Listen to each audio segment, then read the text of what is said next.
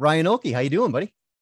Doing pretty good, Corey. Great to see you. Been a while. It, has been it's been way too long. We haven't done one of these in months. Things just months. kept kind of coming up for us. We got slammed by holidays and then, mm, you know life. Um, life.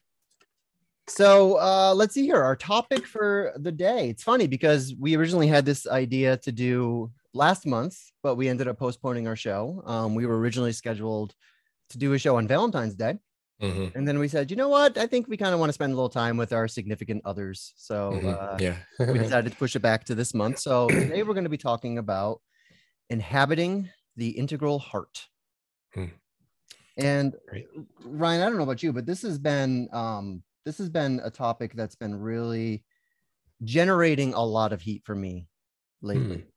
Hmm. Um, just as I continue to have conversations with folks, mostly mm-hmm. online, and I noticed just how much of a poverty of heart there seems to be just in the system right now, mm. particularly in our online interactions and communications. You know, it's mm. it's it's we often in shows like this talk about sort of the grandeur of the of the integral mind mm-hmm. how sophisticated the integral mind is how integrative it is how much clarity it can it can bring to us and how much it helps us to make more sense of of the world that we find ourselves in and i feel like not quite enough attention is being paid to developing the integral heart mm, yeah. and my sense is when you have an imbalance when you have a, a, a really sort of you know developed integral mind and you're sort of lacking that integral heart well it reminds me of that old cliche. What was that cliche? Science without religion is is lame. Religion oh, without oh, yeah. science is blind. I mean, that kind yeah, of yeah, feels sort of sort of like the relationship between heart and mind to me. Yeah. And uh, I'm hoping that that is something that we can um, address today. Yeah. Yeah. I mean, we call a show inhabit and you know starting from one perspective if like you know well physically we literally have a heart we literally have a brain and you know we can have a felt sense of do I feel this part of myself, you know, mm-hmm. even just in a physical awareness. And if we have a hard time sensing that, that's in, indicative of fragmentation from ourselves, let alone our, our contact with um, others in, mm-hmm. in, our environment.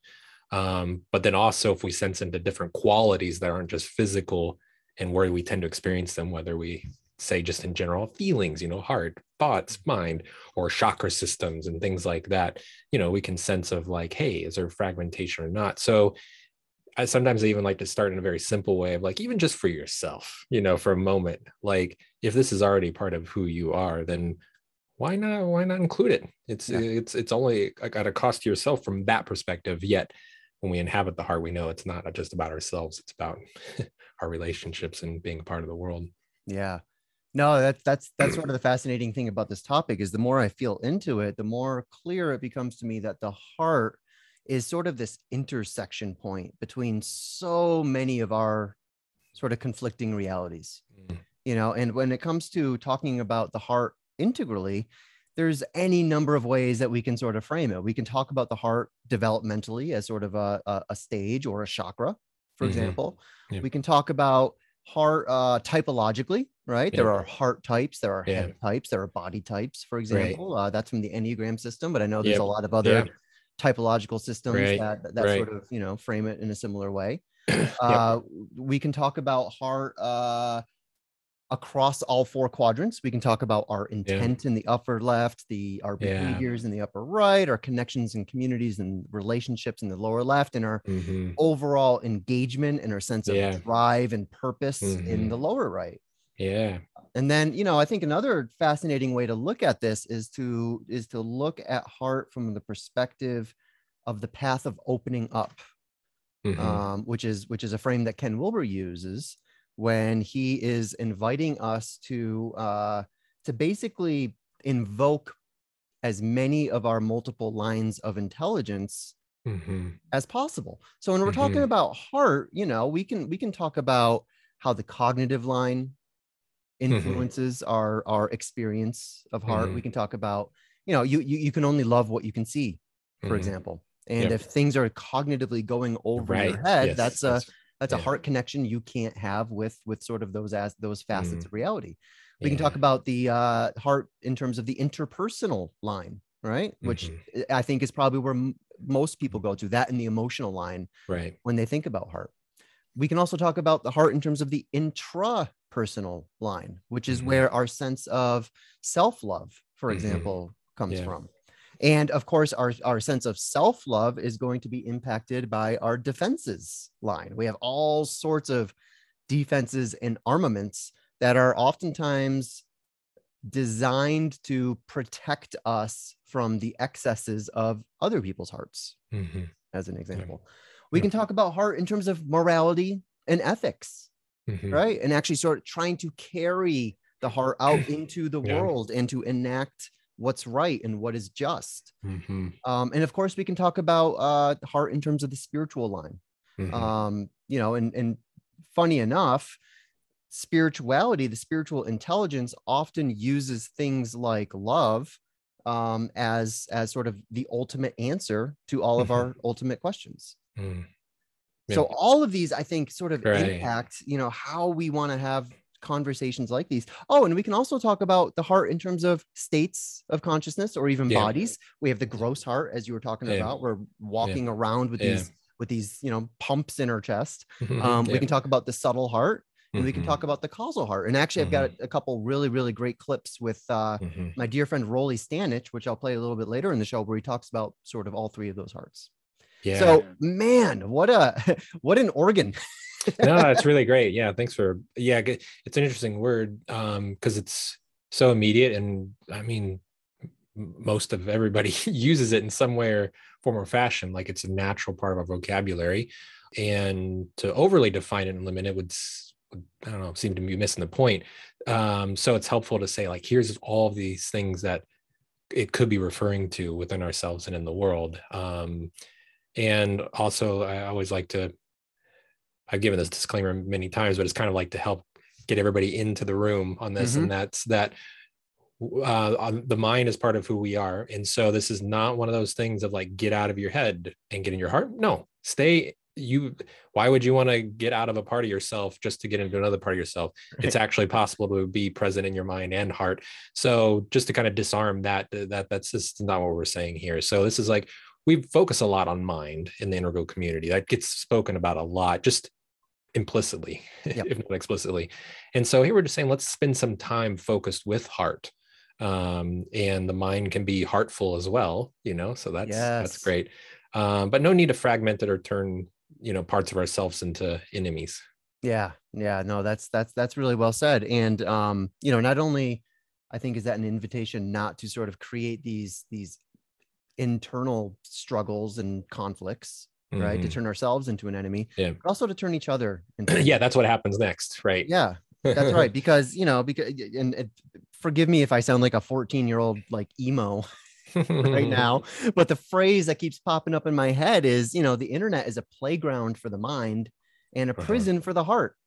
And mm yeah, that sounds very emo. I mean, I could no, but uh, it's really interesting. I mean, like depending on the communities, like I, I think uh well at least in, there's different i know little integral pockets right where people yeah. have conversations but some of them are very mind heavy and then in which case the heart yeah gets really lost in there other parts of the internet not talking about integral it's all over the place. It's like some people are coming really from mind, some people are coming from more reactive hearts and not so much mind awareness or perspective. Mm, mm-hmm. Um, so for me, it always goes back to like uh, full, more fullness of embodiment, you know, and and everybody's really different. I think it's really important that some people are really are heart types, like we talked about, you know. So the typology matters because then it influences all the other stuff we mentioned. A heart type is going to be heartful or looking towards the heart in all those different areas and dimensions of being and engaging and mind types will be the other way or body types will be the other way.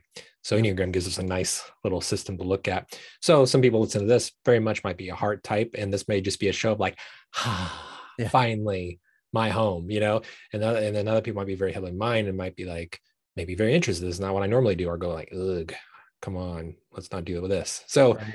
you know paying attention to where we're all predisposed, but like in Inhabit, we haven't had this episode, which is kind of surprising. It's like yeah. I think we bring a heartfulness a lot into different discussions we have, but we haven't had one focused completely on heart.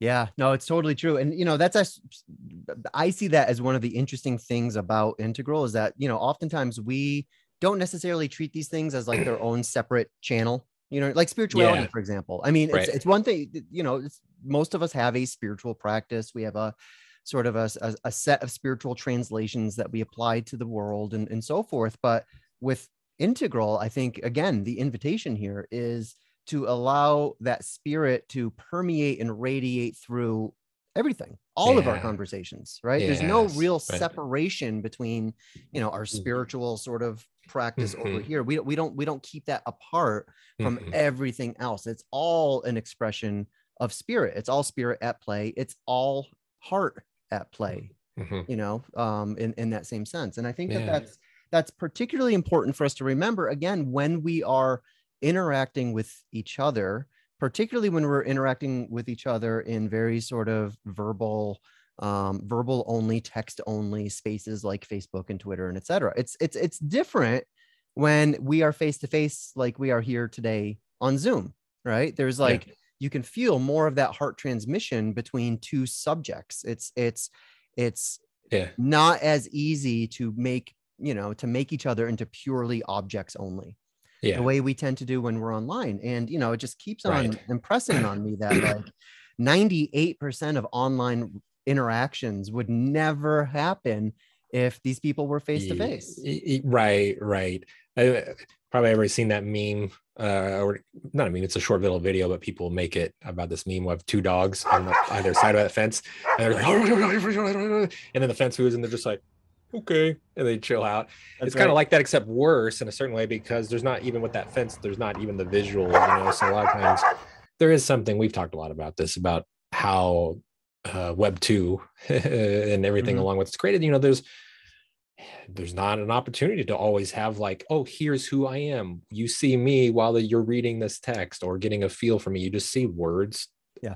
text on a screen and yeah that's it's a hard thing to overcome even with the best of intentions so it requires almost extra effort versus like sitting right across from somebody. It's going to be easier to access the heart you know we yeah. see somebody we see in real time how their body and eyes and whole demeanor shift or impacted based off of what we're saying and likewise you know that's right. so it's under, understandable but this is probably why we have to work with the heart even more is because of how challenging uh, being engaged online in the pandemic last two years, that's just been a necessity. And even though now it feels like in at least United States here, we're definitely of we're coming out into a new time period in the pandemic. You know, a lot of mandates have dropped, and we're just out and getting back out in the world.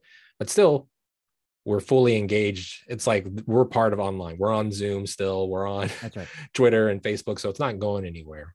That's right. You know, and if anything, more is coming, like with VR and things like this. And then we yeah. have lots of um, still the meta crises and, and new crises, you know, with the war in uh, Ukraine, you know, so it's bringing up a lot more around the heart and how we're engaging. And regardless of any specifics around anything, we don't have to say specifics. And, and even though I know there's been a lot been discussed, for example, about the war, we just know that like it brings up a lot of heart stuff. That's right. Regardless. So That's it's right. like, well, okay, what are we doing with that? That's right. Yeah, and it's and it's particularly challenging when as you know as you're as you're sort of alluding to web 2.0, you know, the sorts of connectivity that web 2.0 created is more like a lower right quadrant connectivity. We we yeah, created a 100% a system of objects, right? And that's mm-hmm. how we tend to treat each other as objects. So we objectify each other's views and each other's values and we draw conclusions about sort of the you know how much we value each other yep. based on these objectifications of each other's interiors. Yep. And, you know, I, I think what we're waiting for is that new technological paradigm, right? Yeah. That actually puts us more in proximity to each other in the lower left. So it becomes and, a system of yeah. subjects, not just a system of objects. And I think that yeah. if and when that occurs, we're going to find it a little bit easier to drop some of these sort of um that makes sense the political fetishizations that we make yeah. and the identities and the overemphasis yeah. on identity which is really you know as it occurs on on places like facebook it really is like i'm going to turn all my subjects into objects and i'm just going to present them for the world to see and yeah. then you you kind of begin to convince yourself that you are those objects yeah you know what i mean it's a very spiraling out kind of process but it seems like if in those new formats or web you know what's emerging as being called web 3 which is still it, it's bubbling up big time right now. And uh, i know it's still taking a form and i'm a rookie at understanding it all but like all those forms will emerge out of our own heartfulness. So if we're all tired of feeling the lack of heart within ourselves and others when we're engaging online then there'll be more motivation to seek new forms externally you know in, in web 3 that will be infused with heartfulness. So it's like, how do we cultivate the heartfulness within ourselves and with each other wherever we can? And and even taking up the challenge to do that online. So it's like, yeah, everything is an object. I almost view, visualize it as a conveyor belt. Like, here's a tweet from Corey, process this, put it over here, whatever. You know, it's yeah. like that's what it is. It's like an object coming through the stream. It's not a real time engagement like this, you know, and so it's really hard. So like I have to try to inhabit the heart and still experience myself as a subject and realize right. that whoever produced this digital object is a subject. Right. and this is really hard. We see this a lot of, of treating it that way you know in, in the current version of cancel culture and like pluralism everything is an object that that yes. kind of just maintains itself. Right. you know so in, in so many different ways it's like yeah how do we integrate that? And it seems to be pointing back to the subjectivity which is very tender you know when i feel into it for myself it's like there's more tenderness there. Yeah. Less rigidity for better or worse there's vulnerability right? So right. it's like it doesn't mind can produce all kinds of craziness as much as it does wisdom. The heart can produce all kinds of beautiful things as well as really unhelpful reactivity but the quality that permeates it is tenderness. Mm, that's beautifully said. And and ideally that tenderness is is sort of a a natural emanation of mm. a truly integral mind, right? I mean, we can talk about this either structurally or we can talk about it in terms of, of states. Yep. Uh, you know, for example, in the big mind Buddhist practice, mm-hmm. big mind and big heart are seen as sort of the two chambers of the living universe in a certain way. Yeah. And big mind is, you know, obviously about accessing this kind of primordial, timeless uh, witness consciousness that can really hold and behold everything yeah. right everything just kind of slides across the sheen of of of big mind but the natural sort of radiation coming out of big mind yes. the natural eminence of big mind is a yes. big heart which there i think yeah. forms both sides of ken wilber's equation hurts more bothers you less that's yeah. big heart big mind right there and we can take this beautifully said corey yeah and we can take it further and realize non-duality in the sense of like those two aren't are never separate right. now it's really interesting in in a buddhist approach in a lot of ways you know there'll be an emphasis on mind although that's not always true with like some tibetan buddhist deity you know like uh avalokiteshvara but you know mm-hmm. so we can feel like mind is over here and heart is over here but in the end it's like we have this uh, practice we adapted uh, in Buddhist Geeks and social meditation from Ram Dass. There's a guided meditation from Ram Dass that then somebody put some nice music on, and it's really lovely. But it's on loving awareness, mm. and um, he's in, in gives this guided meditation on loving awareness. And the phrase that he uses is, "I am loving awareness. I I love everything that I'm aware of." Um, and it's really interesting because perhaps for mind types it'll we'll look at uh, uh, I'm I'm an Enneagram four, so I don't Same. know. It's a temp, heart type, but obviously I spend a lot of time mind, so maybe it's a little bit of both. But look at the love. It's like, oh, this is something we cultivate. It's not something inherent where we can talk about the nature of mind, not being created, not being destroyed, not having a beginning, not having an end, unchanging, unwavering, and and we can rest as that. Yes. And then the proliferation of thoughts and mental activity occurs. Okay, and we can work with that but we can also distinguish that in heart that there is a state of being or a quality of being that is heartful yes. and, and that's what i feel like we access like the four immeasurables or avalokiteshvara is that like right now through often like a meditative absorption we can experience this deep love that is ever present then the difference is when we go out in the world we don't we're you know our identity with that quality our ability to translate that into our embodiment that's where we talk about structure and like all yeah. growing up and the healing and things like that. And i find both really really important. I wouldn't want to sacrifice either one of those. It's just say like how relieving and how lovely that we can taste this kind of deep uh pervasive limitless love right now. Mm-hmm. and that's very nourishing. It can be encouraging for me. And then feeling really humble and knowing that like both the nature of mind and love and if we just say loving awareness we can access both that, those qualities right now. But the translation of it even in the mind even if your mind type translate that into like really wise and helpful mental engagement that takes form in the world takes a lot of work yeah. Oh, that's going process. that's that's beautiful. Yeah, and that and that invulnerable part of of the heart, that aspect yes. of the heart. You know, I've I've heard that yeah. referred to. I've heard Ken refer to that as um. I know this isn't Ken's Ken's poetry, but you know, um, that's I, yeah. I got it from him. The infinite drop of the heart. Mm, always loved that expression. I've always loved that expression, and he he actually describes the infinite drop of the heart as being sort of that sort of um depository of wisdom and compassion mm. that is mm. actually what incarnates from lifetime to lifetime if that mm. is sort of a metaphysic that appeals to you as an audience member um, that's that's how ken often frames it it's not that corey is reincarnating it's that the accumulated wisdom and the compassion mm. is sort of stored mm. in this infinite drop of the heart and that infinite drop is what sort of cycles through manifestation again and again and i've always that's i've always great phrase yeah yeah that's that. great that's wonderful you know and i think the other piece that that you're talking about too is is the difference between sort of an absolute heart and then sort of the relative heart because the yeah. relative heart is always just sort of by necessity going to have to make compromises and is going to have to value some things more than others and you know sometimes the most hurtful expression for example is to um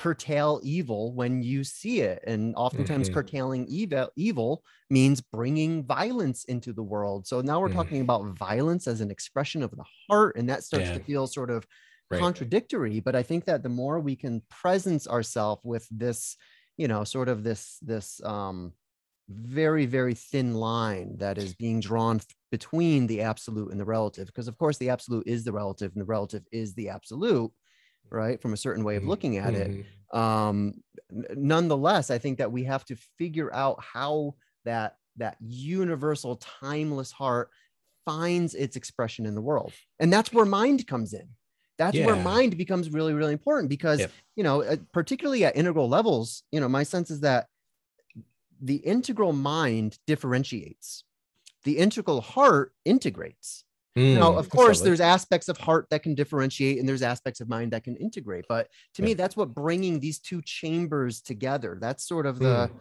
the, yeah, the, the, potential totally. that's that's unlocked by bringing these two into alignment with each other. And of course, we can get pathological in either direction. You know, I mean, Ken, even in the 20 tenets listed in, in, in sex ecology spirituality, talks about, you know, evolution brings with it increased differentiation and increased integration, right? In other words, mm. every stage has more differentiations than the previous stage. And therefore, there's more to integrate when we're moving up to the next stage. Now, Ken mentions either one of those can go pathological. Mm-hmm. And as you know, and, and what that looks like in terms of the human holon at an integral stage is that we can get lost in differentiation, which I think is is sort of mm-hmm. a common pathology that we see in the internet world, or sort of the the uh, the online tip of the integral movement, either, uh, mm-hmm. right? Which can be sort yeah. of um, it can get loud, it can get sort of uh, raucous. People really like to, you know, disagree with each other, for example, that's all a product of the differentiating mind.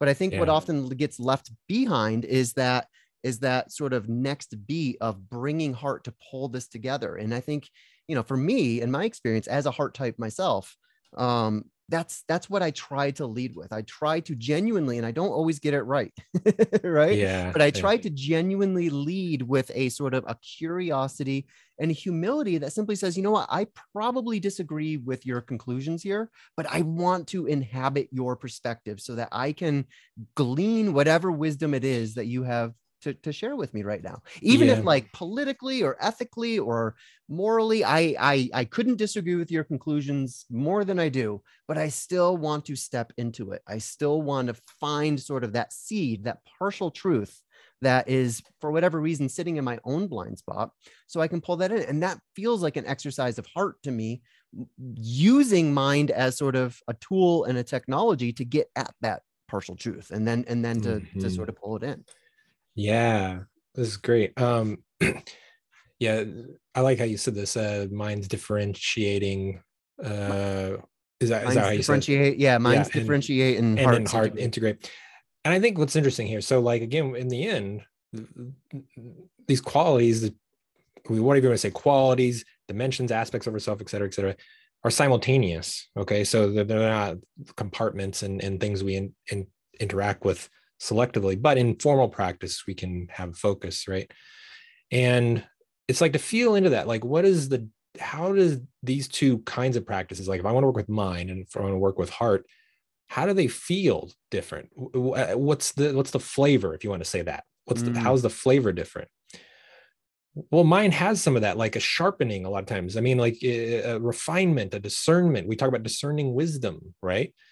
Which means differentiation in certain ways. Mm uh, mm-hmm. pinpointing, mm-hmm. things like that. And now we can identify ultimate of like the vast nature of mind. But then if we talk about working with it more specifically, all these kinds of things come up, right? Yeah. Concentration, attention. Blah, blah, blah. But what about heart? What would we say? And if I try and have my heart now, it's not about that. It's not a as a separate practice. It's not about discernment. It is about in, in an integration, inclusion, a touching, a relating. Like I want to feel you. I want to, mm-hmm. and or if I feel a block to my heart, I want to let this block dissolve. Yes. And of course, if we're really, if we're scared, if we have some trauma or anything around that, we can have defense mechanisms that say, no, don't do that. And we might have to listen to that because you can't push past that. Or for mind types, we say, no, no, no, but I gotta, I gotta stay within this discernment. But like right now, doors are closed right here in my formal practice. I just want to feel that, right? So there is some sense of feeling eh, directly relating to what's going on. And that can inform wisdom right? That can inform mm-hmm. mind. Like what am i feeling? Uh how, how is this what's manifesting in this relationship you know? So i don't know something to, i just even put that as a question. How do these two kinds of practices differ? And see and if we don't say they differ well maybe it's because we want to say we're resting in that kind of non-dual uh quality there or it might just be like lack of actual discernment so right. we can apply mind to that and say no let ourselves go into the practice deeply and then within it speak from that or at least afterwards kind of describe it you know and that yeah. can be really indicative of where we're at with these two you know mind and heart uh, that's beautiful. That's beautiful, and and I think it is important to consciously, you know, I, this is another sort of thing that I've repeated a lot. That you know, we need to consciously inhabit a type of embodied heart-based mindfulness on the internet that we unconsciously do when we are face to face and that's the yeah. challenge. That's the challenge is that we have to almost turn our online interactions into a an ongoing micro practice of exercising heart in real time. And there's i think a few interesting ways that that um that we can do that. You know one of my favorite things for example is i'll just open up like my twitter feed for example, and I won't read the messages. I'll just go face by face down the stream and I'll do a short little Tonglen practice for each of those mm. people. Some people I know I can recognize, some people I don't know, and I and I'll probably never talk to. But there's something about that that seems to help tenderize me. Yeah, Corey, this you is very important. You're giving a real time example for me of what I was just describing. You do that, you choose it. So how does that feel different? You're not sitting there processing the information in the in that it's just a, a sim, it's a relational thing Tonglen. And if people aren't phrase, uh, familiar with Tonglen you know you know a wishing genuine wishing that people are, are free of suffering. And even so far as to say that like i'm giving over all my goodness and all my happiness so that they can be happy and i'm taking all their sufferings. Like there's a bandwidth there but whether it's light or the full on that's all it is. It's all yeah. it's a relate it, all there is is relating and yeah. and feeling and and being in the heart. There's no there's no discernment of like some Tonglen for you, not so much for you. Right. Uh, you know, like no, it's just right. like everybody Tonglen. Yeah. And again, it's a it's a formal practice. You know, I'm, I'm gonna uh, probably I imagine it influences how you then later engage because you're doing it with hundred percent. Yeah, people that you actually have interactions with. Yeah. But that's really a good example, I think, of like how that feels different than than, than mind practices. Well, it's funny because it, what it does for me, sort of the the tactile sort of um, response that I get from doing it, or the sensation that I feel, is it, it takes that little sort of blank rectangle that I type my words into. Yeah. It it it, it warms it up. Like usually that yeah. feels like a very cold and disconnected little window. But if I do yeah. the Tonglen practice, it's like I'm turning on the radiator in that little yeah. rectangle. And then whatever I put into that rectangle is going to itself be a little bit warmer, maybe hopefully a little bit more respectful of whoever it is I, I happen to be talking to. And and um and yeah, so that that helps me, uh, especially when I'm feeling particularly activated by something like okay someone just said something that like just instantly went under my skin i can feel my shadow responses kind of gearing up i can feel almost this kind of wrathful energy bubbling sure. up like from you know the bile in my belly and kind of like you know yeah, up my right. spine. And that's when i i have to sort of catch myself and like okay let's let's take a few breaths. Let's actually breathe for this person who for whatever reason just pissed me off. Maybe they are an idiot. Maybe i'm an idiot who knows and honestly at the end of the day who cares because we're yeah. all in a very real sense in this together and our obligation is to do whatever we can to reduce suffering for one another while yeah. also you know hopefully bringing more clarity more sense making more sort of sophisticated perspectives to bear yeah. all that is is is true too but i think it's got to start from that that place of warmth right that, that basic sort of human respect that again is so easy for us to offer to each other when we are face to face, but is becoming an increasingly scarce resource the yeah. more our society kind of transitions to living our lives online. That's lovely. Yeah. And I think it's really interesting to, to notice like, how does that motivation come up, such like what you just said, that I want to take a moment to breathe mm. because of I, I want to show up whatever better relationally with more warmth with more love. That's interesting. There's a moment where there is a pause. And mm-hmm. like to even hunt for that pause like what makes that pause arise such that then there's heartfulness cultivated? Yeah i mean part of it would be like checking in with our motivations you know of like why am i interested in integral? Why am i trying to play this? And like to slow down even from the mind perspective you know of like am i really interested or or was it just superficial for a moment? And that's okay too because i mm. think like starting wherever we're at a lot of times with heart it's again tender and oftentimes starts much more simply than i think we want. Like it's not as big fireworks. We talk about mind are like yeah let's go big mind you know? And heartfulness is often like very humbling. So it might be like recognizing gosh i've been going full on with this integral thing and you know talking a lot and when i really feel into it i realize humbly i haven't really brought it down into my body or like or i lose myself and i'm not really being so thoughtful or, or kind. And that'll that'll maybe sting a little bit or or be tender in a heavy way and then that's okay that's great that's heartfulness too to work with that. And then to say okay now how can i stay in touch with this and speak from that place? You yeah. know? Even and who cares? I often like to just suggest to people in the to simple heartfulness is like, hey, if there was a little kid who was needing some help, having a hard time, how would you reply? What would you do? And usually there's unless there's a, a lot of big trauma with that, which could be, you know, they can't mm-hmm. access that. But if if that's possible, then there's some heartfulness that arises. It's very simple, very direct. It's not so complicated, right?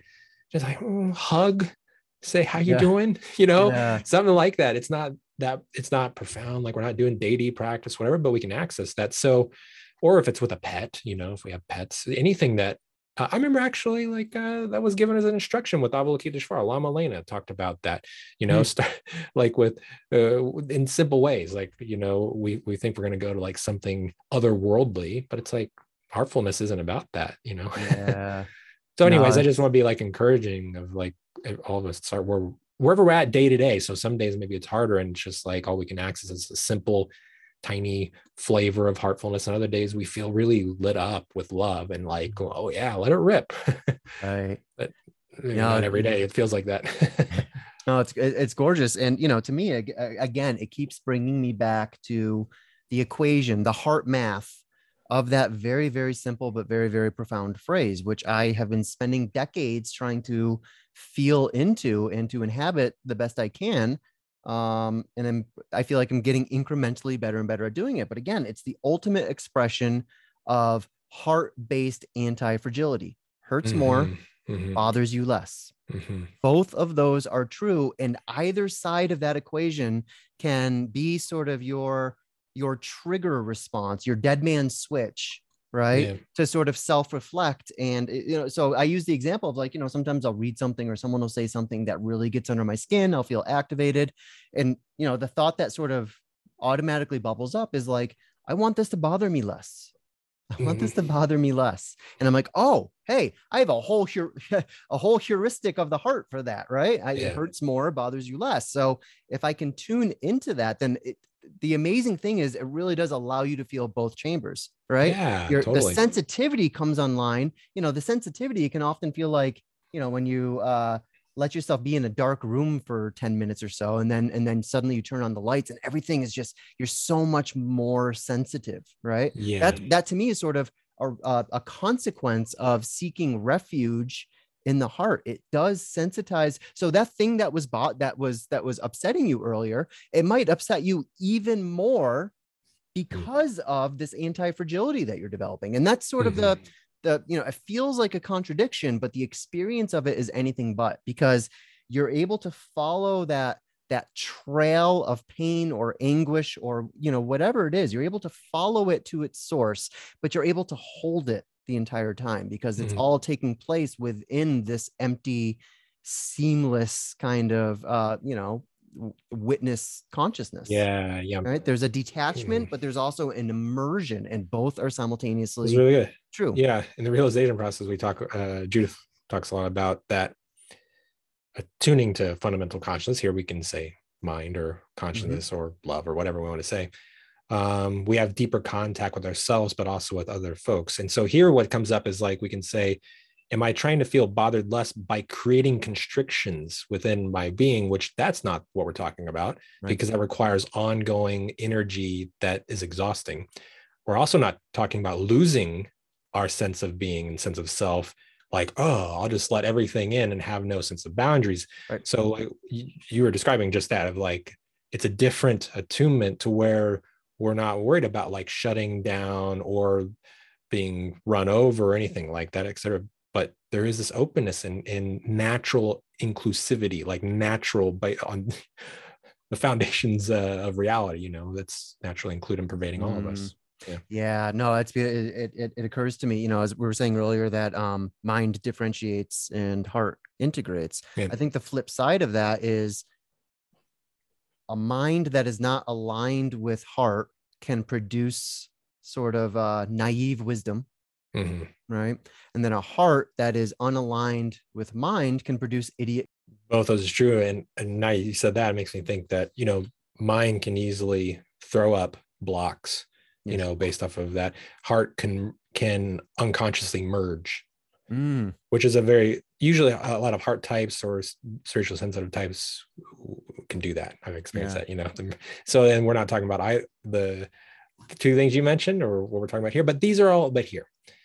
When we're working with our own experience, we're gonna face face all these things. So like all of us are gonna have obstacles and challenges. So that's heartful just recognize that and be like, okay, okay. So here we're laying out like, hey, what's some of the positive of all of this stuff? And then what are what are the potential obstacles, you know? Um, to it, and that's what we work with in practice. That's right. You know, I also wanted to say something that came up, um, and I know you're going to play Rollie's uh, videos, but just in general, like the distinction a lot of times what happens in buddhism is like a formal practice you sit down you do something and it can be really infused with heartfulness like mm-hmm. uh, compassion practice avalokiteshvara and everything about you know the imagery is about compassion you know all the eyes all the arms reaching out to suffering and it's all about that. But then there's like a whole whole different kinds of path of heartfulness that is like the most full on to me and that's like not it's not outside of life it's not even formal practice it's like full on in relational like that's where it happens you know and i kind of made when we sit down and work with mind we don't have so much of a problem like saying like oh man look how crazy my mind is look at all the thoughts like all the problems of of, of mind doesn't stop us from working with it right mm-hmm. but like with heartfulness heartfulness shows up the most in relationship i mean we're relational yeah. beings but we got I, I got to cultivate that over here and not in the world and i just recognize and respect a lot of for those people who take that path where like yes they cultivate heartfulness in the world and it doesn't mean that right where they are they're like experiencing all the most beautiful heartfulness that could be but that's where they go and do it and so like you see like like in contemplative christianity or the stories of christ you know like it's much more in it you know not at first let me prepare and then later um and other other towering figures who are uh people of service you know mm-hmm. So there's even something to look at like in all the ways in which we work for heartfulness. A lot of times in modern society like there's a lot of wisdom to def- by default like being trauma informed of like having very safe space to first do that like protected safe room for therapy for formal practice you know because trying to do something outside of it is too difficult and respect that. But i also know that like hey i haven't walked a path that i've seen of these tremendous towering figures as towering as like the buddha in in buddhism of like but so much just in the muck heartfulness. I know there's stories of the buddha doing all these things but come on. The emphasis is a little just different. That's the different flavors. That's right. um, that's right. wisdom traditions. we often talk about the the difference, for example, between a Christian sense of love yeah. and a buddhist sense of compassion. They're yeah. similar in, in, in certain important ways and they're Definitely. also very distinct from each other in very important ways. Very distinct if you just look at the look at the imagery and and you get the, you yeah. get that even traditional imagery you just look at it and it's like both amazing but like one they just feel different yeah well the, the, one thing you know as you're talking the the sort of thought that bubbled up for me is that it is so much easier for us to be brave with our minds. Yeah. Right. Right. To, See, that's what I mean. To being, yeah, compared to being brave with our hearts. I mean, you, we can look at the, exactly. the Ukraine thing that's happening right now. Everyone I know has a a, a, virtually fully formed perspective and an opinion yeah. on what's going on with Ukraine, who's to right. blame, who you know yeah. what I mean. And yet, yeah. I, I continue to ask myself how many of how many of us have done the uncomfortable work of actually letting this into our hearts. It's one thing to like come up with like your views and like your perspectives on what's going on and all that, but how much of this suffering have you allowed yourself to actually inhabit? That's the difference. Bring in. That's the and difference. Most of us have a sort of a threshold beyond which it's very, very difficult to go past. And that's right? what we work with. That's the boundaries 100%. to the open heart. That's what we work with. But that's the distinction. Yeah. And I can say like uh I have in a few of my training groups right now, um, a few Russians in there who mm-hmm. uh, not living there, but I can tell you like what they were feeling and like me coming up, like to, think like the response is like, let me give some sort of mind response. Just was like, nah, this doesn't make sense at all. It's just like, no, uh, whatever way I can be with the suffering, you know, and f- try to feel it and, and, and also feel confused and feel yeah. be like, I have no idea what to say about this. How the hell should I know? You know, and that's difficult, but I can feel the love and the, you know, compassion.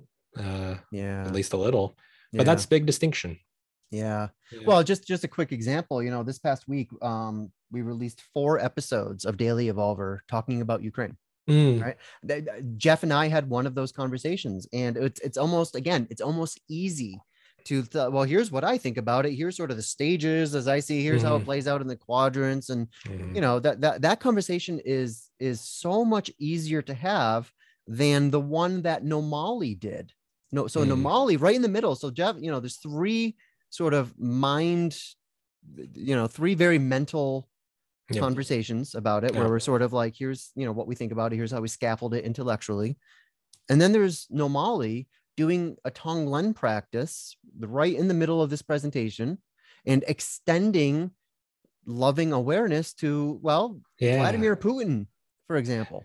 Right. That is uncomfortable. And that is the entire freaking point. You know, as Ken says, you know, one of the things that really um, prompted his own non-dual awakening was when one of his teachers said, you know, non-duality includes things like the hole in the ozone layer. It mm. includes things like children's hospitals getting bombed. Mm. It include all of that has to be included. Otherwise, how non-dual is your heart? Right. Mm. Otherwise, you're creating a duality. If it's like, oh, I'm I'm I have a non-dual relationship with everything except for those things because those things are terrible and we want to get rid of terrible things. Well, mm. no, there's an always already acceptance, but the second beat of that acceptance is everything is perfect exactly as it is and that's why I need to put more effort into making things better. And again, that is not a contradiction. Yeah, yeah, and and for me like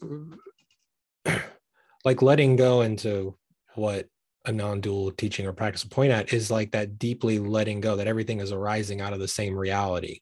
Mm. and like and like it, eh, there's nothing excluded automatically out of that reality not there's not a, a, will or choice or anything like that. Everything is arising out of it. Now sometimes that'll be said as everything is arising. There's nothing outside of a mind. I've been reading and the, that translation there nothing's outside of awakened mind. So there's that, that sense of like radicality you know of of of resting that as this, which can be talked about as spaciousness, everything is arising in that. So there's just no mm. way to, there's no way to actually throw something outside of this reality that we're all part of.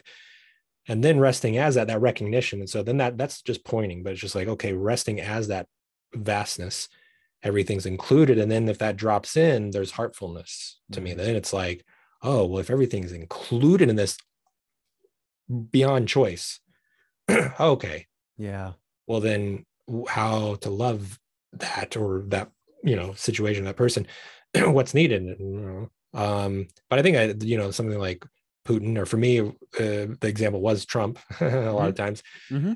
But the thing is, is like that kind of love there is like, may he be truly happy. And what that would mean is that the suffering that arises within that person or is caused would diminish because hmm. that's the happiness I'm I'm wishing for. I'm not wishing for some relative happiness or like you know a happiness of a diluted happiness, you know. So that's different, you know. But like that can be a real difficult practice of of that distinguishing, you know, of the absolute kind of love versus like, hey, do I want to be best friends with Putin? You know, no, I don't personally want that. But to be like, may he be liberated from right. suffering, may we all be liberated from delusion and suffering that would be good because we're all part of the same reality. Yep. Yep. Well, as Ken says, you know, uh, if you see Hitler on the street, the most wise and compassionate thing you could possibly do is put a bullet in his head. I mean, yeah, sit with that contradiction, you right? I mean, it's it's mm-hmm. it's it's uh, this timeless sort of um, battle between good and evil that continues to take place in our own hearts and in fact in our our non-dual hearts. And sometimes the ultimate expression of love yeah that can look violent sometimes. Mm-hmm. yeah yeah for sure. And that's and then this is where you get into really difficult choices and that's when you start invoking a lot of other things like growing up and cleaning up that's because right. those two for sure impact greatly like what kind of decisions we make individually and collectively. Yeah. I just want to say like you know i see a comment here and that was probably made before I said what I was going to say, but that's this is a very important distinction. What I said there is like if everything is included in awareness, automatically beyond choice, and everything is included in reality, automatically beyond choice, and we are made of that reality. And I'm just saying things, but we can experience this directly. Then there is zero harm in wishing uh, for somebody to be liberated of their suffering again because that would mean there would be a significant change in behavior now, we, there people would say, well, does that actually do anything? Me sitting here wishing somebody who's deluded and causing harm, does that do anything to outwardly? I don't know. People have will have different kind of things, opinions about that, rational takes and non-ordinary takes, things like that. But it definitely changes the breadth and depth and space in which I can bring to then the relative decisions. Mm. Like there's something important about uh, the, the more that I can not lose contact with that that vastness it makes I think our response is wiser and better. So in the in the relative world, you know, so someone's here like, oh, why send loving awareness to Putin and better to, you know, uh, alleviate present material suffering? Like, yeah, for sure. Okay, we can make decisions about that. Now, if I were a person who was right immediately there, it's like, would I be spending my time? Hold on, hold on. I'm going to be meditating here for a little bit. Like, no, that wouldn't be the appropriate right. response. to be like, that's silly. It's like, no, there needs to be action taken. But that's another thing that we feel in the heartfulness is like, what can each of us actually do in, in, in any moment relative to any of the myriad of situations, the meta crises? And sometimes the answer is not much, and that can hurt too. But what do we do if we don't recognize the not much? You know, then that causes fragmentation and kind of dilutes our energy and in the humbling fact that well sometimes maybe the only thing we can do is love the people around us and do something kind to a stranger you know or whatever um but yeah so again we're talking about the difference between like this absolute ultimate heart and accessing that which is unchanging you know yep ever present and then like what are we choosing to do in the world you know right. and that and this like you said earlier idiot compassion idiot compassion would be like ah let's all spend time meditating versus like trying to send aid you know or, or to suffering people or refugees and things like that that's a confusion of these two but the other way is to like consider them totally separate which then turns into spiritual bypassing right. or cuts us off from the source of being ground of being well, it creates a shadow in the heart, right? And that yeah. shadow of the heart is where things like hatred start to get generated. And I think it's important to, you know, I, I again, a, a, a, cliche, but the reason why it's cliche is it's because it's timelessly true. The opposite of love is not hate, it's fear. Mm. Right. And I think mm. that that comes in, we're, we're able to sort of push hate out of our hearts by extending and expanding our hearts. Now, again, that doesn't mean, as you're saying, Ryan, that doesn't mean that we just sort of like fall into total acceptance of everything. It's like, oh, well, people have to die eventually. And, you know, there's nothing yeah. to be done here.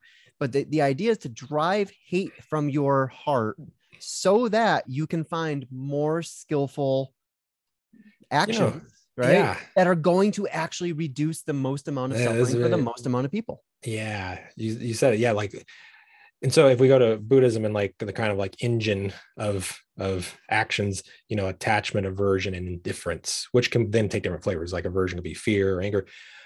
But if we say for a minute hey can i access and rest for a moment in a in being that isn't driven continually by these three okay now our first response if we're not actually in that would be like oh well that means i'm going to check out because that's right. how normally we're engaged and that's a normal thing actually. Like in relative life we're going to like certain food and not like certain food. Right. like the goal of spiritual practice isn't to be like i eat all kinds of foods and i don't have my personal taste. No no no.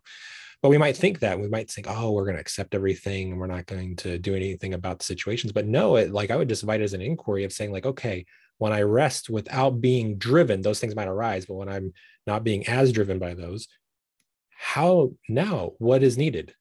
How do i respond and it might be very surprising that we're still present we're still responsive we don't just disappear. That's right. And if we do disappear that's a that's another action that we're maintaining. It's like mm-hmm. that's another way we close down. But now we also talk about all these things ideally you know and again it goes back to practice that like yeah that's shit's gonna happen. We're gonna be closed down. You know we're gonna some have good days where we feel open hearted and other days we don't. But all the things we're talking about here can just i feel point us to what needs our attention and what needs work and then how especially with the heart does it translate into the world? Yes. And yeah. So edward asks uh, another question which i feel like uh, is actually a nice um segue into uh the video i want to show. So he asks uh does yeah, sure. mr rogers uh does his phrase look for the helpers apply to the Ukraine situation? I think absolutely. I, I think when Mr. Rod, I think that was in response to 9 11 when 9 11 happened, or maybe it was a school shooting. I don't know. Jesus, there's just so many yeah, right, traumas to choose from. But one of these things happened. And that was uh, what Fred Rogers, who I consider uh, a 20th century, a very real 20th century saint. yeah, you talk about heartfulness. Yeah, I mean that that man brought it. That man brought yeah. it. I mean, and in fact, you know, before I get too far into it, I invite people. There's a video on YouTube that is absolutely heart melting. Yeah. And uh, it's a video of, of Fred Rogers talking to Congress Yeah. about uh, funding. I think it was funding PBS, right? yeah. And he's talking Yeah. to a conservative uh, senator or representative. I, I can't remember who it was, who was very sort of, you know, anti-funding. Yeah. I mean, their their decision was not to fund uh, PBS. And Mr. Rogers just gives this speech. This, I mean, it's something you do not see in the No. political sphere today. It's at all. amazing. It's amazing. And you actually watch this senator's his entire disposition Yes. changes. You see his heart melt. I mean, it's Yes. like it's like the Grinch who stole Christmas or something. You know what I mean? You It was- see this transition with him because of Fred Rogers' transmission. I'm glad you brought that up.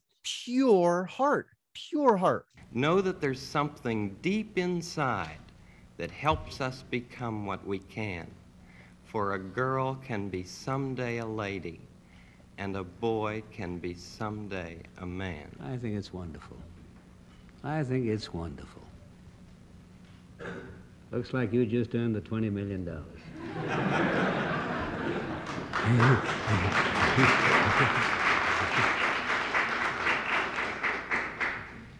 Uh, it's so amazing. Yeah.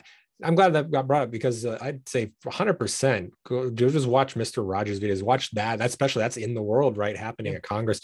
He is just radiating heartfulness, you know, and that flavor and that moment too, especially in politics. It's like sitting there doing double take. What? A person was influenced by another person's heartfulness and had the fluidity to change their mind. It was just like, what the hell is happening? What am I supposed to do with my cynicism now? yeah. yeah I got like, nowhere to put my cynicism. Yeah. Oh, magical.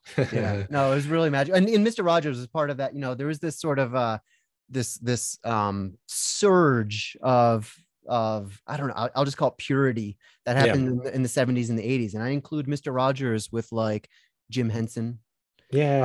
uh bob ross yeah. um you know all, all of these Yeah. people who actually taught me how to sort of reclaim my own heart. How to be a good person not just how to be a good person but why you would want to be a good person in the first place you know, and I think totally like all those people you mentioned, and again, it can be deceptive because it can look so simple, especially because a lot of it dealt with kids, right? Yeah. And so again, we can be like, oh, it is simple. No, no, we need to look for something bigger. It's like, no, we don't. Like that love is big, you Yep. know. And Yep. I'll take, I'll take it any day of the week. That's good practice. Just watching some Mister Rogers. and, and the reason why I frame this as a good segue is because now I'm going to play a video from a conversation I had, a short clip from a conversation I had with uh, one of my, he's been one of my closest friends for decades, Rollie Stanich. Super heartful Um, guy. and, for, and for those who don't know him, uh, Rollie Stanich wrote a book that speaks directly to what we're talking about Integral Christianity, the way of embodied love. Uh, absolutely fantastic, beautifully written book. Rollie really um, poured himself into into this book, so I encourage people to check it out. Um, but for me, the Rollie has played sort of that role, that Mr. Rogers role in my own life. He's always been sort of uh, an angel on my shoulder, and I think sometimes I've been a devil on his, um, which I actually quite enjoy. Um, but yeah, Rollie is is uh, he, one of the most beautiful and beautifully realized people that I have the pleasure of knowing. And I want to play this uh, short clip with him where we're talking about what it means to inhabit the integral heart from his point of view. What does it mean to inhabit an integral heart? Well, great question. And, um, you know, the first thing I would say is those are all important words. Mm.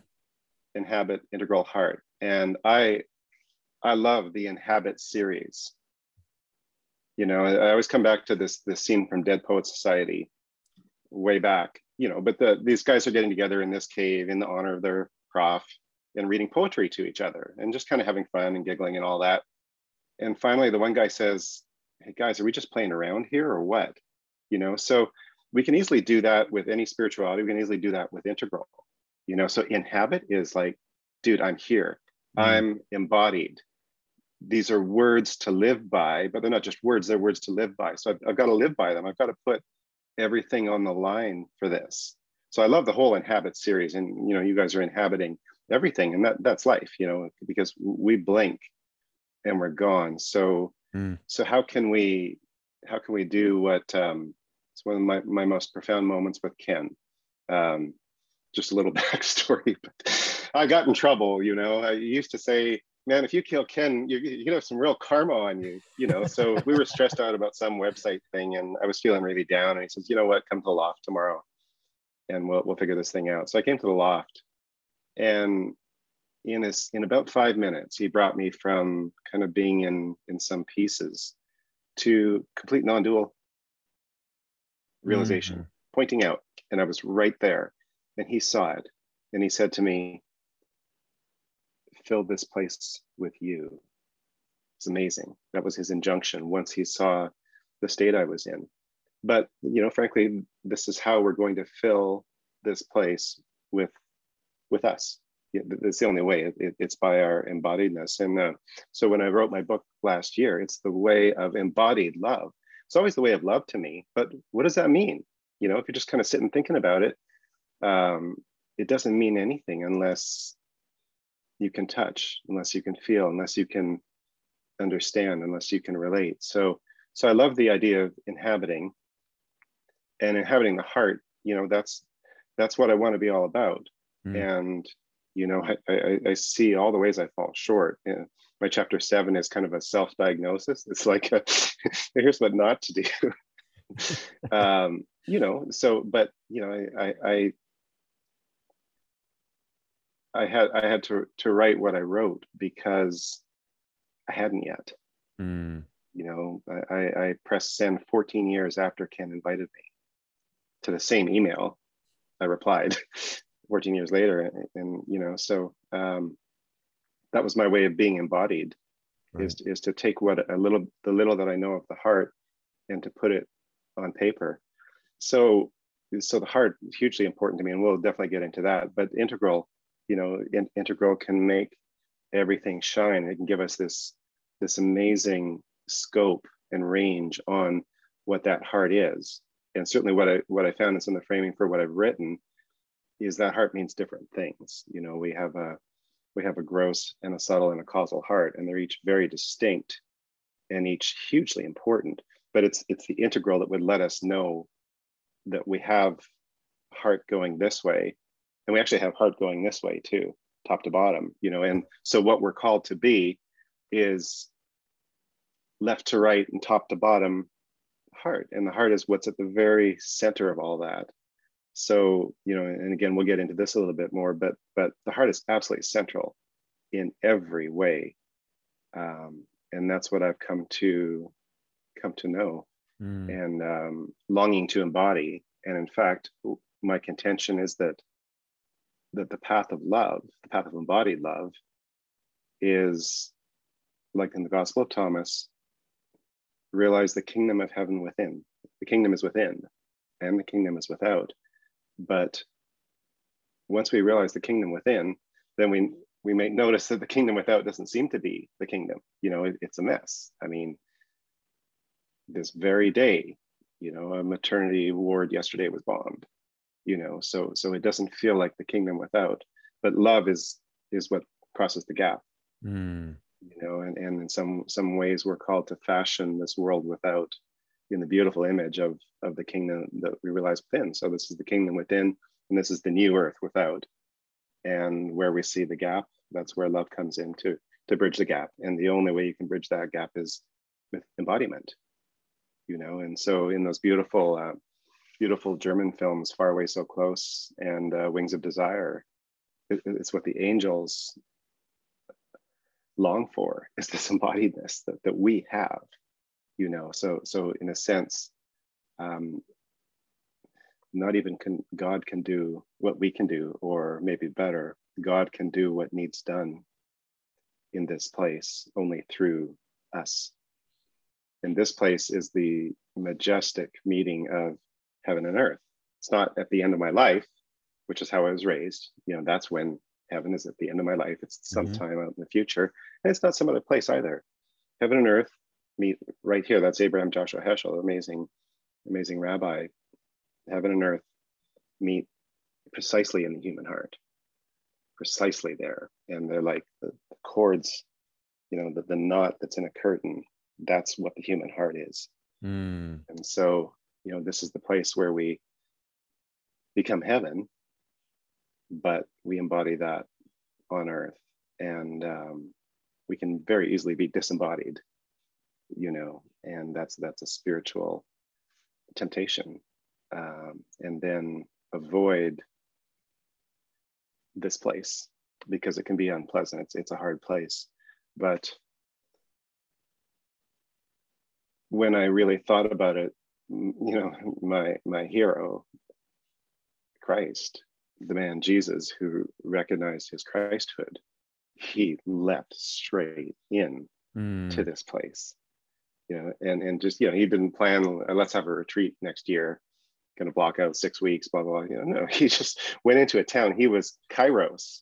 He went into a town, and everything unfolded you know so he went right into the heart of suffering that for me is, is a proof of his non-duality he just went straight to the heart of suffering and was love in, in the presence of that suffering and so if we're to follow in his footsteps follow you know follow me um, that means launching ourselves into the heart of suffering launching ourselves into this embodied life and and filling this place with us with the love that we've we've come to know. So so yeah embody or inhabit an integral heart all three terms super important. You need you need them all.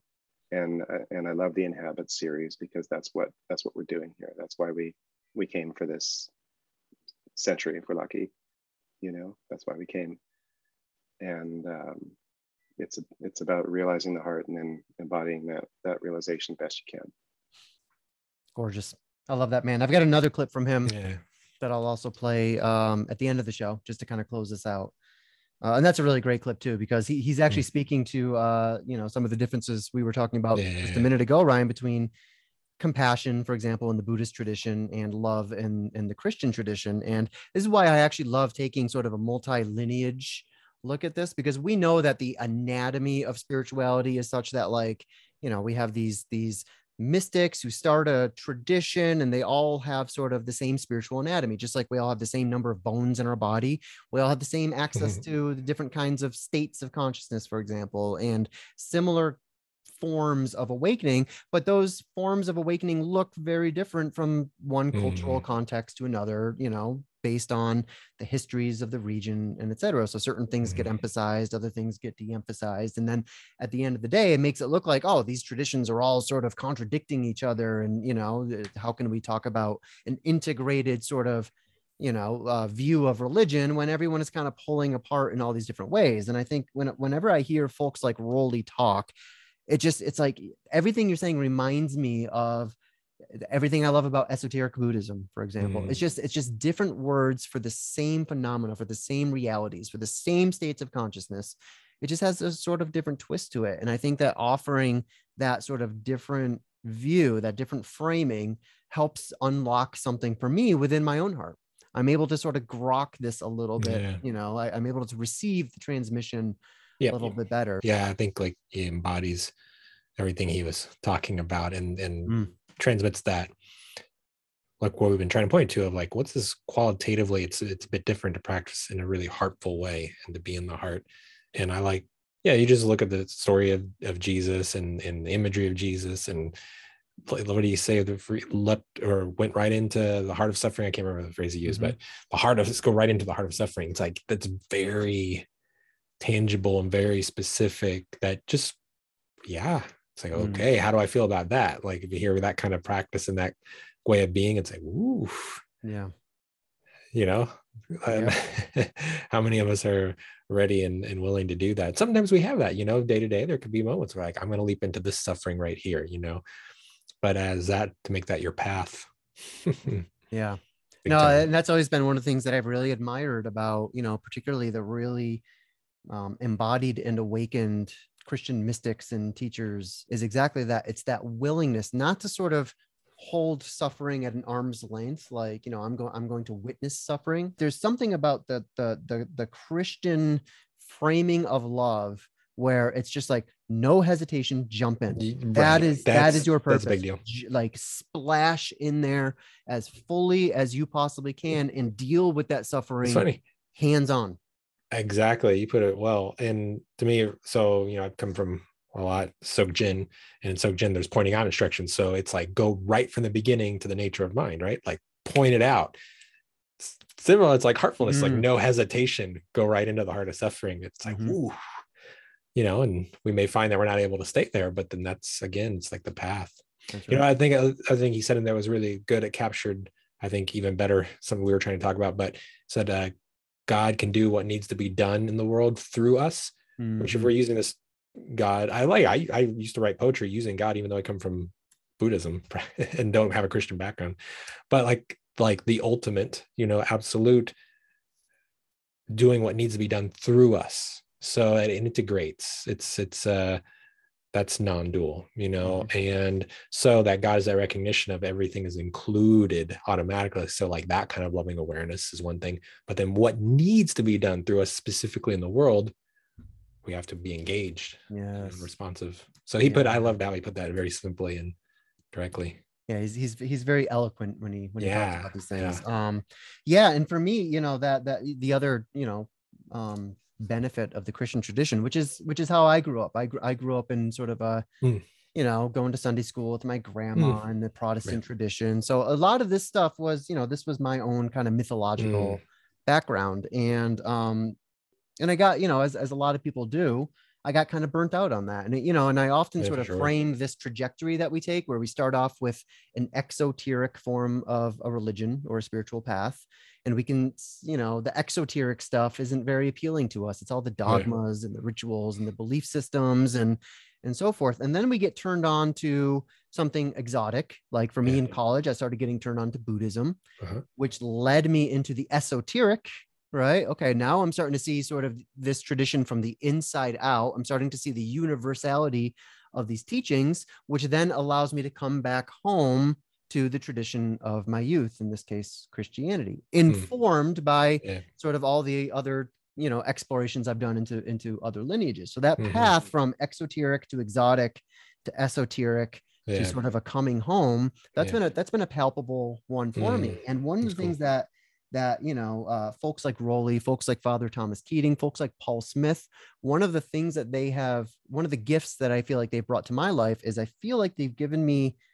It's, it's funny to say it in these terms, but almost permission to invoke God in second person again yeah. Eh, No, I know? know. Right, right, right. which right. is which is huge and i remember you know a, a powerful experience i had was at one of our we actually had a a heart of of, of christ consciousness um event several years ago and when paul smith was talking he invited us all to you know sort of put down for a moment our our cynicism our skepticism and allow ourselves the vulnerability to simply ask for help to just ask for help Hmm. right like jesus can you help me please or even Yeah. god can you help me please yeah. and when we had this event this was when i was like really um dealing with a lot of trauma from my daughter's uh Mm, medical scare you know so she, Yeah. she had a liver transplant that was right. that was one of the most tenderizing places i've ever been Mhm. and i felt Mhm. alone with it you know i mean i yeah, Mhm. i had a whole community of people supporting me and yet i felt alone and i felt Mhm. isolated and i felt like i, I just I don't Mm, have the strength to carry this anymore, and I need some help Mhm. carrying this. So, I I did what Paul asked. I I set down sort of my skepticism, you know, the silliness. So I did it. I did the practice, and I did it as authentically as I could, Mm, and I had an experience. That's all I can say is I had an experience. Um, something showed up for me. There was a there was a presence that showed up for me that I could feel within my heart, and for the first time in a long time, I felt like the weight I was carrying was just a little bit lighter, mm, even if just for that moment. But that Mm. was that moment was a blessing. And mm, I feel like that experience, which may have been a state experience, whatever happens to me, Jan says the Holy Mm. Spirit. That's that's Mm. you know certainly mm, the interpretation that Paul Smith gave, um, Yeah. that Ken- Wilber himself gives. mm, Um, but there was something about just the sacredness of that, of mm, being able to relate to this impersonal a universe that feels impersonal when you are Mhm. isolated in your own first person perspective right Yeah. that's what losing the second person i think does to us it, not Yeah. does it- does it affect our relationships with each other but it affects Right. our relationship with with ourselves and with the universe and as Yeah. Rollie so eloquently points out the heart is the intersection point between heaven and earth, or we might even say the intersection point between all four quadrants. It's where all the stages that have developed within us so far can be sort of folded together. This all takes place within the heart. And for me to be able to extend my heart and to ask what previously felt to me like an invisible friend for help suddenly made me realize how important invisible friends actually are yeah. and and how much liberation i was able to feel in that moment just by saying please help. There's just those words please help. And um and again i felt something. It was it was an authentic Yeah. experience and that beautiful. has lingered with me and i feel like one of the results of that is it's given me more permission yeah. to um to interact with god with spirit yeah. um in the form of christ or or any other form yeah in a very sincere and authentic way and that's that's been a blessing to me Oh, um That's really Yeah. awesome. That's really cool. I didn't hadn't heard that story from you. yeah Uh, that's really beautiful. Well, you know, it makes me think too that um, I think this is the reason why I gravitated towards in poetry to other language that didn't exist in Buddhism is because there are certain words and descriptors and ways of talking about all of this that exist in something like contemplative Christianity that are just better. They're more Mm. descriptive for the experience. So, for example, grace. Like, what a beautiful word Mm. Yeah. that is very descriptive. That is totally, if, if we really look at it, is totally in line with, for example, a tradition like Buddhism. Yeah. It's just going to use different words and different ways of describing it. But the experience of spirit or grace or surrender, these kinds of things uh, opening up in second person is really powerful. And that exists over there in, you know, various ways and languages, like with deity practices, things like that. But oh man, it hits so much deeper for me using words like that Yeah. spirit or grace or God. And I also find, well, not just my experience, but for example, we use um, the phases of insight as one model to describe kind of like a cyclical process stage, but also cyclical in, in awakening. And one of those stages is disillusionment, or it could be the dark night of the soul. And that mm-hmm. can have a lot of forms. It can just be like a relative funk, or it could be a profoundly heart cracking experience, like what you described. And it seems almost inevitably like to make it through that phase, there has to be some sense of surrender, uh, some sense of letting go, and a, a giving up, but like not a not a falling away, but like a giving up of our own, like the recognition of our the limitation of our own control and how so much is not in our own power Mm. and how much is given by reality itself, you know. And so like creating a second person practice with it is super turbocharged, Yeah. I think, in a lot of ways. And so I, I find people often find themselves at some flavor of that. So to me, how, even better if there's a form of practice that explicitly embraces it that I can lean into. yeah That's Yeah. cool. Yeah, totally. Well, and you know, one of the results that I've noticed is that I've added uh, prayer to my sort of tool bag of of Heck spiritual yeah. practices that I, I fall back on. There's there's, there's it. meditation in first person. There's prayer Yeah. in second person. There's contemplation in third person, Mm. and being able to weave these three different approaches together has been um well for me in my experience it's been it's been beautiful That's wonderful. sometimes Yeah. agonizing, right? Because Mm. you, when you're weaving For sure. together, you, you, if your heart is broken, well, you know, it might bother you less, but it hurts a whole lot more, Yeah. and you're more present to that. I mean, I'm feeling enormous heartbreak these days, just trying to stay present with what's happening in the world and what's happening in Ukraine and Yeah. elsewhere. I mean, Yep. there's no shortage of human suffering, and it will break your heart into a million pieces if you let it. And by the way, you should let it. You should Yeah. let it break your heart because it's breaking yeah. you open to a, a, a, a That's what wants to happen. Yeah. you know like that's that's not the like shutting if that in a very simple way for example um judith blackstone will talk about like with crying like if we stop ourselves from crying like crying wants to happen but we engage muscles actually in the eyes you know to stop from crying so the crying wants to happen the sadness wants to happen or the heartbreak wants to happen but we find a way to say nope yeah. Bill Burr- Bill Burr has a great bit over there where he talked about how to even give away his uh, dog of many years, a pit bull that just was overly problematic. They're going to have a baby. And his wife processed it over time, leading up to the day they were giving the dog away. And she was crying and he was crying in the bathroom and he was just getting angry. She's like, why is she processing that in a normal way? While why does she just push it all down like I do? You know, and then he says eventually, like he had a moment after the dog left where he just bawled for like a second then he's like put the lid on it yep. you know and uh, so it was a really funny way of, of, saying like we have to stop heartbreak so if it's a heartbreak that wants to arise it's happening then like how can we let that be again very different for there are some people who are heart super heart oriented and so sometimes there's just a it's a unconscious reactivity thing to engage in crying or to mm-hmm. feel like a mess and that what's needed there is embodied groundedness or the spaciousness of awareness. But you know if we're experiencing shutting it down then that's like yeah let it break your heart. Because it's already done that. Yep. Yeah exactly. It's already done that. That's right. Yeah. And if you yeah. don't and if you don't find some channel for this uh it's going to result in an eruption one way or the other and chances yeah. are that eruption is not going to be pleasant uh for you yeah. or anyone in your yeah. In your zone of in your radioactive zone. Yeah and you know and, and, i guess just to reiterate that like a couple things that we can do with that heartfulness as we're letting it because that's the other thing like we may not be ready you know like it can be too much just like let it rip you know? Mm-hmm. but there's the groundedness so physical you know body like groundedness of feeling what we're sitting on the earth you know? So let the earth hold the heartbreak and the vastness of mind the spaciousness there's so much room for it like there's plenty of room for it to come up so like for me combining those two can help that heart you know the heart make mm. move that seems particularly important for people who are dealing with trauma because oftentimes trauma is coming from a necessary coping strategy in yeah. the moment. We have to recognize it's like that. I have to suppress this. Like I I have no choice. If I let myself feel all of this right now, something yeah. really bad could happen, or I. I, won't get myself out of danger, or what yeah. have you. Yeah. And you know, and that was that was the case for us when we were dealing with the traumas I was talking right. about earlier. I just didn't have. I had to put one foot in front of the other. I had to find this strength and this resolve.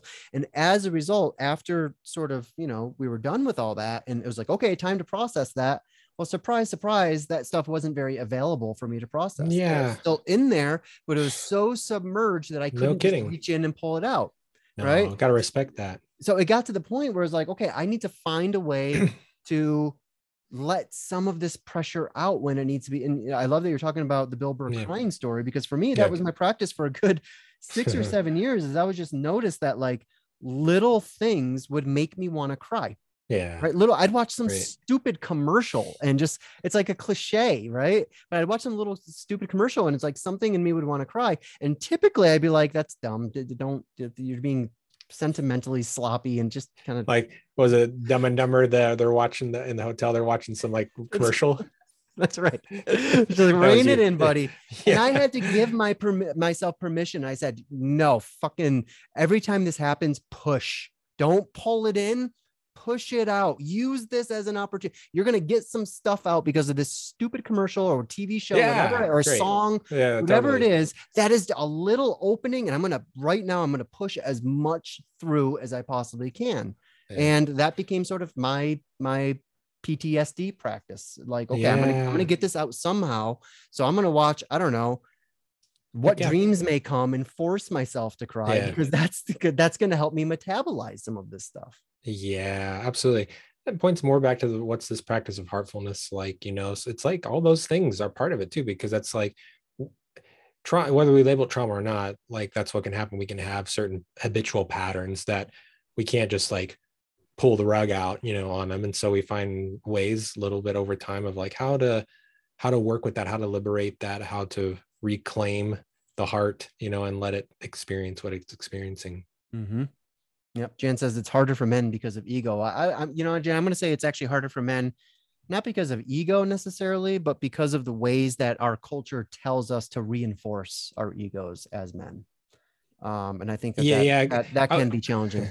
I would say everybody has an ego. So, like, including very heartful types who will deal with the opposite of overreactivity emotionally, yeah. need need the spaciousness of awareness. So everybody has egoic activity. It shows up differently, and so yeah, masculinity in in you know at least in United States, uh, you know, is uh, yeah, you're shown to be that. But like for example, I'm I remember being when I was a really little boy, very easily cried like a, mm-hmm. a lot of things, and then learned how to like, mm-hmm. you know same. up. So um, yeah, I was. I, it gets reinforced a, through the systems. Yeah. I was also a hypersensitive child who, um, you know, probably had a lot of that shamed out of me. Honestly. Um, oh yeah, it was very efficient. yeah for know? for that stuff right yeah yeah yeah totally and that's another thing about the heart it's another point of intersection um between masculine and and feminine but that would be for me like if we're going to pick out a couple of like standard go-to reactive patterns one to be like either shutting it down like blocking putting a lid on it or it's the unconscious merging with relationships and environments where where a person so that would be more tends to be if we're going to say masculine and feminine that would be a more feminine that would be the feminine pathology that's right. The, the, merging with it where a person feels lost and overwhelmed in that and so it could be a whole different thing of being like wait a minute if i if i don't do that i'm not connected with that person anymore. Right. but no no no it's not true it's just that you're not losing yourself and still feeling that love. But it's this is why we have to get into specifics. That's right. You know we talk sometimes about the absolute which is just like go right for it. It's all the same manifesting through all of us but then the specific in the world work you know what Rollie was talking about that intersection you know that's where it's like what is you know it doesn't seem that everybody's just out of the gate great you know wisdom mind and our wisdom heart you know we may be oriented one or the other a little bit more but we all have work to do there. And so it's more of like yeah for me what's well yeah yep yeah it, it comes down to that agency and communion polarity yeah. and we can say that masculine energy tends to, but not always, aligns with agency. Feminine energy tends to, but not always, aligns with communion. Now, yeah. that there's also communal men and agentic women, and there are people who are 50 50 down the middle, but these are yeah. just sort of the tendencies. So, and this is just so a starting clean point. that up a little bit in case it's a starting like, are you point. saying women are yeah, over emotional? No, no, no, no. Yeah, no, that's a starting point. And actually, for most part, for me, I don't even go there like in working with people because all you have to do is if we feel in right now, like just describe your experience where am i at like it'll show our unique mm. constitution the way that we organize ourselves which gets there's some generalities but it's really unique and it's not just like this symmetrical thing you know? Right. like it's i contract here and then up in here and then you know like in these qualities. So it's just unique. So as long as we like say ah, this is meaningful to me let me go into this we'll find what it is we need to work with and it doesn't matter if we map out for this kind of thing it does not matter to me that it maps out to anything. Like this is where only like if there's some maps that helps me open a door into my experience especially with healing great. Other than that it's like who gives a shit? Like honestly like in the in the ground running it's like this particular thing that doesn't matter. Yeah. yeah beautifully said. Well brother we're an hour and a half into it. Yep. Should we uh should we close yeah. close out here? And yep. again I'll, I'll, play i'll play and i've got another clip from Rollie that i'm going to play at the very end. Um i'm so glad that he was able to find the time yeah. uh, to record those clips with me. And you know, we're actually going to be seeing a lot more of Rollie. I'm I'm pulling him back into the family after Wonderful. a period of differentiation. Now is our our opportunity to reintegrate. So uh, we're going to be doing cool. more with Rollie in uh, the weeks and months to come. So wonderful. Yeah. Ryan, in the meantime, dude, it, it's it's it's so awesome to reconnect with you, to to sit in this integral heart with you. Likewise, again, because it's been several months, and uh, I yeah. love what we do together. Likewise, I love it too. Love you. Love you as well, my man. All right. And great to uh, have everyone here with us today. Back again. Thanks That's for right. being here listening. That's right. All right. Let me play this uh, last clip with Rollie and then I'll, I'll close it out. Thank you, everyone, for joining us. What do we do with the integral heart that is oftentimes sort of lagging behind, maybe a stage or two behind our sort of our, our cognitive development, for example? Fantastic. Yeah. Yeah. Spectacular question. So, so our friend Diane is, is fond of saying the closest thing to love in Buddhism is a vague sense of warmth. I always love that, you know. So, um, you know, it, it, can be true in Christianity too that that uh, people get really caught up in their in their minds. You, you know, um, Vervaeke talks about one of the one of the really profound ways of knowing is participatory knowing so mm. you don't just kind of know about something, you don't know the creed and you can rattle it off and heaven and hell and this and that and this and that, but but you actually participate with it. So even in Christianity, you know, uh, again in in in writing my book, I talked about putting on the mind of Christ. Yes. You know, and that's stages beautifully.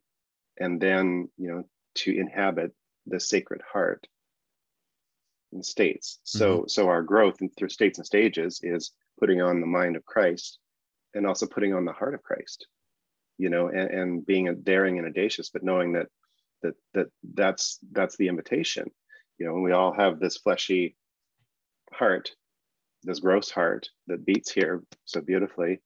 And then there's this sacred heart. When you look at these amazing icons of Christ, he's pointing to his heart and you can see his heart and it's in the center he's not pointing to this heart right. he's pointing to this sacred heart so that's the beautiful subtle you know and that's that's the middle of the chakras you know it's where where heaven and earth meet that that amazing sacred heart but then there's the causal heart which you don't hear much about but if it's causal there's one mm. you know it, it, it, it's it's we all share this causal heart uh, for certain and that's something that that, that I've, I've now known and lived that that the moment that heart comes into mind that's the causal heart and we all mm. participate in it so even in even in christianity there's heart and mind but you know uh, i've sat with you guys many many times and and in in the various sanghas um, connected with integral. And there's this beautiful east and west mind and heart. Yeah. You know so so uh, so big mind there's always this beautiful reflection that could be big heart. And um, the practice that i that i do quite recently it, there's a difference between meditation and contemplation. Mm-hmm. um, and I actually do both. You know i meditate in the morning and i contemplate at night. Mm. I pray at night.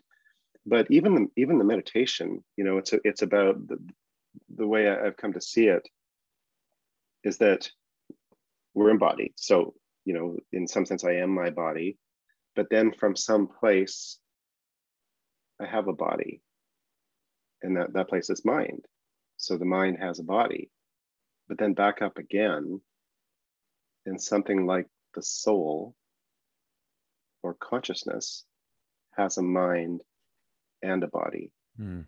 Back up one more time awareness. Awareness has localized consciousness, a soul that has a mind and has a body.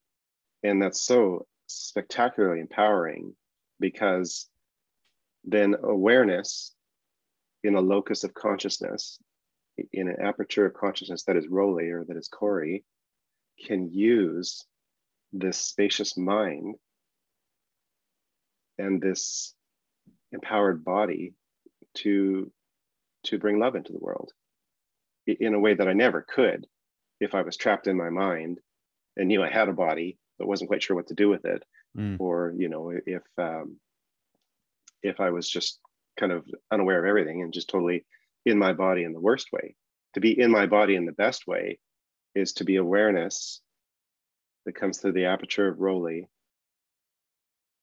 and through his his mind, which is the mind of Christ, and through his body and, and his, you know, in his fleshy heart, mm-hmm. which is how he can move and bring love into the world. And how, as we talked about the other day, how spirit can pour into evolution, the forms descending unadulterated you know, because we're at that moment where spirit is just pouring in as evolution perfectly. So even in, in meditation, it's not just awareness, it's it's loving awareness. You know, you first come into awareness, but the first thing I do with my awareness is be aware of it as, as, as loving awareness, as both, not just awareness, but, but loving awareness. And that's the beautiful sparkle of that awareness there's know, that there's that that vague sense of warmth. There's the, exactly exactly. Yeah and i mean what's really cool uh, you could you could bring it up if you like but um, this amazing icon from alex grey the cosmic christ it's astounding it's mm-hmm. astounding and uh, every time i look at it I, I, I I get more out of it. But it, it, it's the typical Christ, you know, who's who's pointing at his heart. So he's got his hands held up, like this. So it's it's the Trinity and the human and divine nature of Christ. That's Jesus Christ, but that's all Christ, also Christ embodied as Corey, or Christ embodied as Rollie, our human and divine nature and, and the Trinity. And the other hand is pointing to his heart. And the heart is the world. Mm being birthed, you know, from the throat chakra, from the Virgin Mary, but the heart is the world. And on the meridians of the heart are humans crucified because that's the world we're in. Again, you're seeing it in Ukraine, humans crucified. Um, and what's also important, you know, so so you, you see that the upper chakras, right? You see the you see the crown goes into everything, and you you see this amazing third eye and the throat, which is Virgin Mary, which gives birth to the world, which is Christ, which is the heart. but then the lower chakras, you know, the the hara, the gate, um, you know, and, and the root and and the second chakra, those are where the fire leaps from that then make this an entirely fiery icon. You know, so the icon is all these panels, these perspectives on human living, mm. you know, on reality. But they're all all the panels are, are surrounded by flame, and the flame is, is coming from below. So so the heart is is not where I stop because I'm trying to be, you know, divine. It's not that at all. It's the beautiful meeting place of heaven and earth. And, and the earth is entirely empowering for for the clarity and, and power of this Christ. You know, so so love is kind of rising from below, and light is descending from above, and light and love meet in this this amazing heart. So, um, you know, in, in the West, we get so good at differentiating that we differentiate a little too much. You know, so subject object. Yeah. Uh, Vervaeke points it out again. You know, the, the grammar of the West is the Greeks and the Bible. You know, and then that comes into subject object and we take it as natural that yes i'm the i'm the subject you know or or i'm the object of the subject or whatever we're thinking. But we've differentiated them so badly that we can't get them back together anymore. And now we're alienated between subject and object and there's a kind of an infinite distance that we can never we can never reach through and you know can never touch and connect again. So in the same way that we differentiated that too far. We also differentiated heart and mind. Mm. You know, so there just is loving awareness. And it's the loving of the awareness that motivates the awareness to pour itself out into manifestation, into Corey, into Rollie, into the Big Bang. It was the love of the loving awareness that that said it's not it's no fun having dinner alone, right? So, uh, so it's really interesting to see in the West how we've teased these things so far apart that we can't get them back together. It really is just loving awareness, and it really is subject and object are one. And then, as Ken said, when I'm cease being an object, I'm God, and every creature can say that. So you know, uh, I always love the tandem that uh, Father Thomas would say to, to be a saint is a good start, but in the end, become no thing. Right. Put that together with when I cease being an object, I'm God. And now you've got FTK and Ken Wilber, and you've got heart and mind, and and they're in perfect agreement, you know. And I guess the last thing I'll say on that is, uh, well, two things. One is I, I always struggled and, and wondered at this Bodhidharma you know the the emperor wants to impress him because the emperor has been practicing buddhism. And he's like hey bodhidharma how am i doing? And and bodhidharma's like well you know haven't gotten very far yet. And the emperor's kind of really sad. And, and the emperor says well what what is there? What do you see? And bodhidharma says vast emptiness nothing sacred. And that was always kind of depressing for me. You know bodhidharma in, in his death uh, saw reported back vast emptiness, nothing sacred. But then I realized that's a koan, vast emptiness, nothing sacred. And then I thought of Father Thomas, and he developed centering prayer. You know, so that's that's precisely loving awareness. Just mm-hmm. sit in loving awareness. That's centering prayer. Um, and when our mind wanders as, as it, it, does, you know, you take a sacred word. It's not a, it's not a mantra, but it just brings you back to the loving awareness. It's like love. I'm back to loving awareness. Now I rest there until my mind's off again and love. And I'm, I'm back there. But then he realized some people are visual. So sacred image, you know, I could take this amazing icon of the cosmic Christ. Now I'm back in loving awareness. And then toward the end of his life, what he started meditating on, what became his object, was the sacred nothing. So I was thinking about that sacred nothing, sacred nothing. And Bodhidharma, vast emptiness, nothing sacred. And I realized that's a koan. And Father Thomas solved it, you know, with, with the sacred nothing. So um, amazing to me, mm. you know, mm. and sacred nothing is again spacious mind and loving awareness. That's the sacred nothing. so yeah, the last thing I'll say is that you and I and anybody who had the honor and privilege of sitting with Ken Wilber realize that as big as the guy's mind is, his heart is too. Hundred percent. Yeah, and uh, that was that was a secret that you would get when you came to heart to heart with Ken Wilber. So it's uh, it's indispensable. Um, the integral heart and we we you know we've done well to cultivate that mind and the amazing model and all that but again it doesn't mean anything unless it's it's embodied and lived and you know we, we recognize the kingdom queendom within in here. And we see that the world without as a reflection of that. And wherever there's a gap we we bring love to to bridge it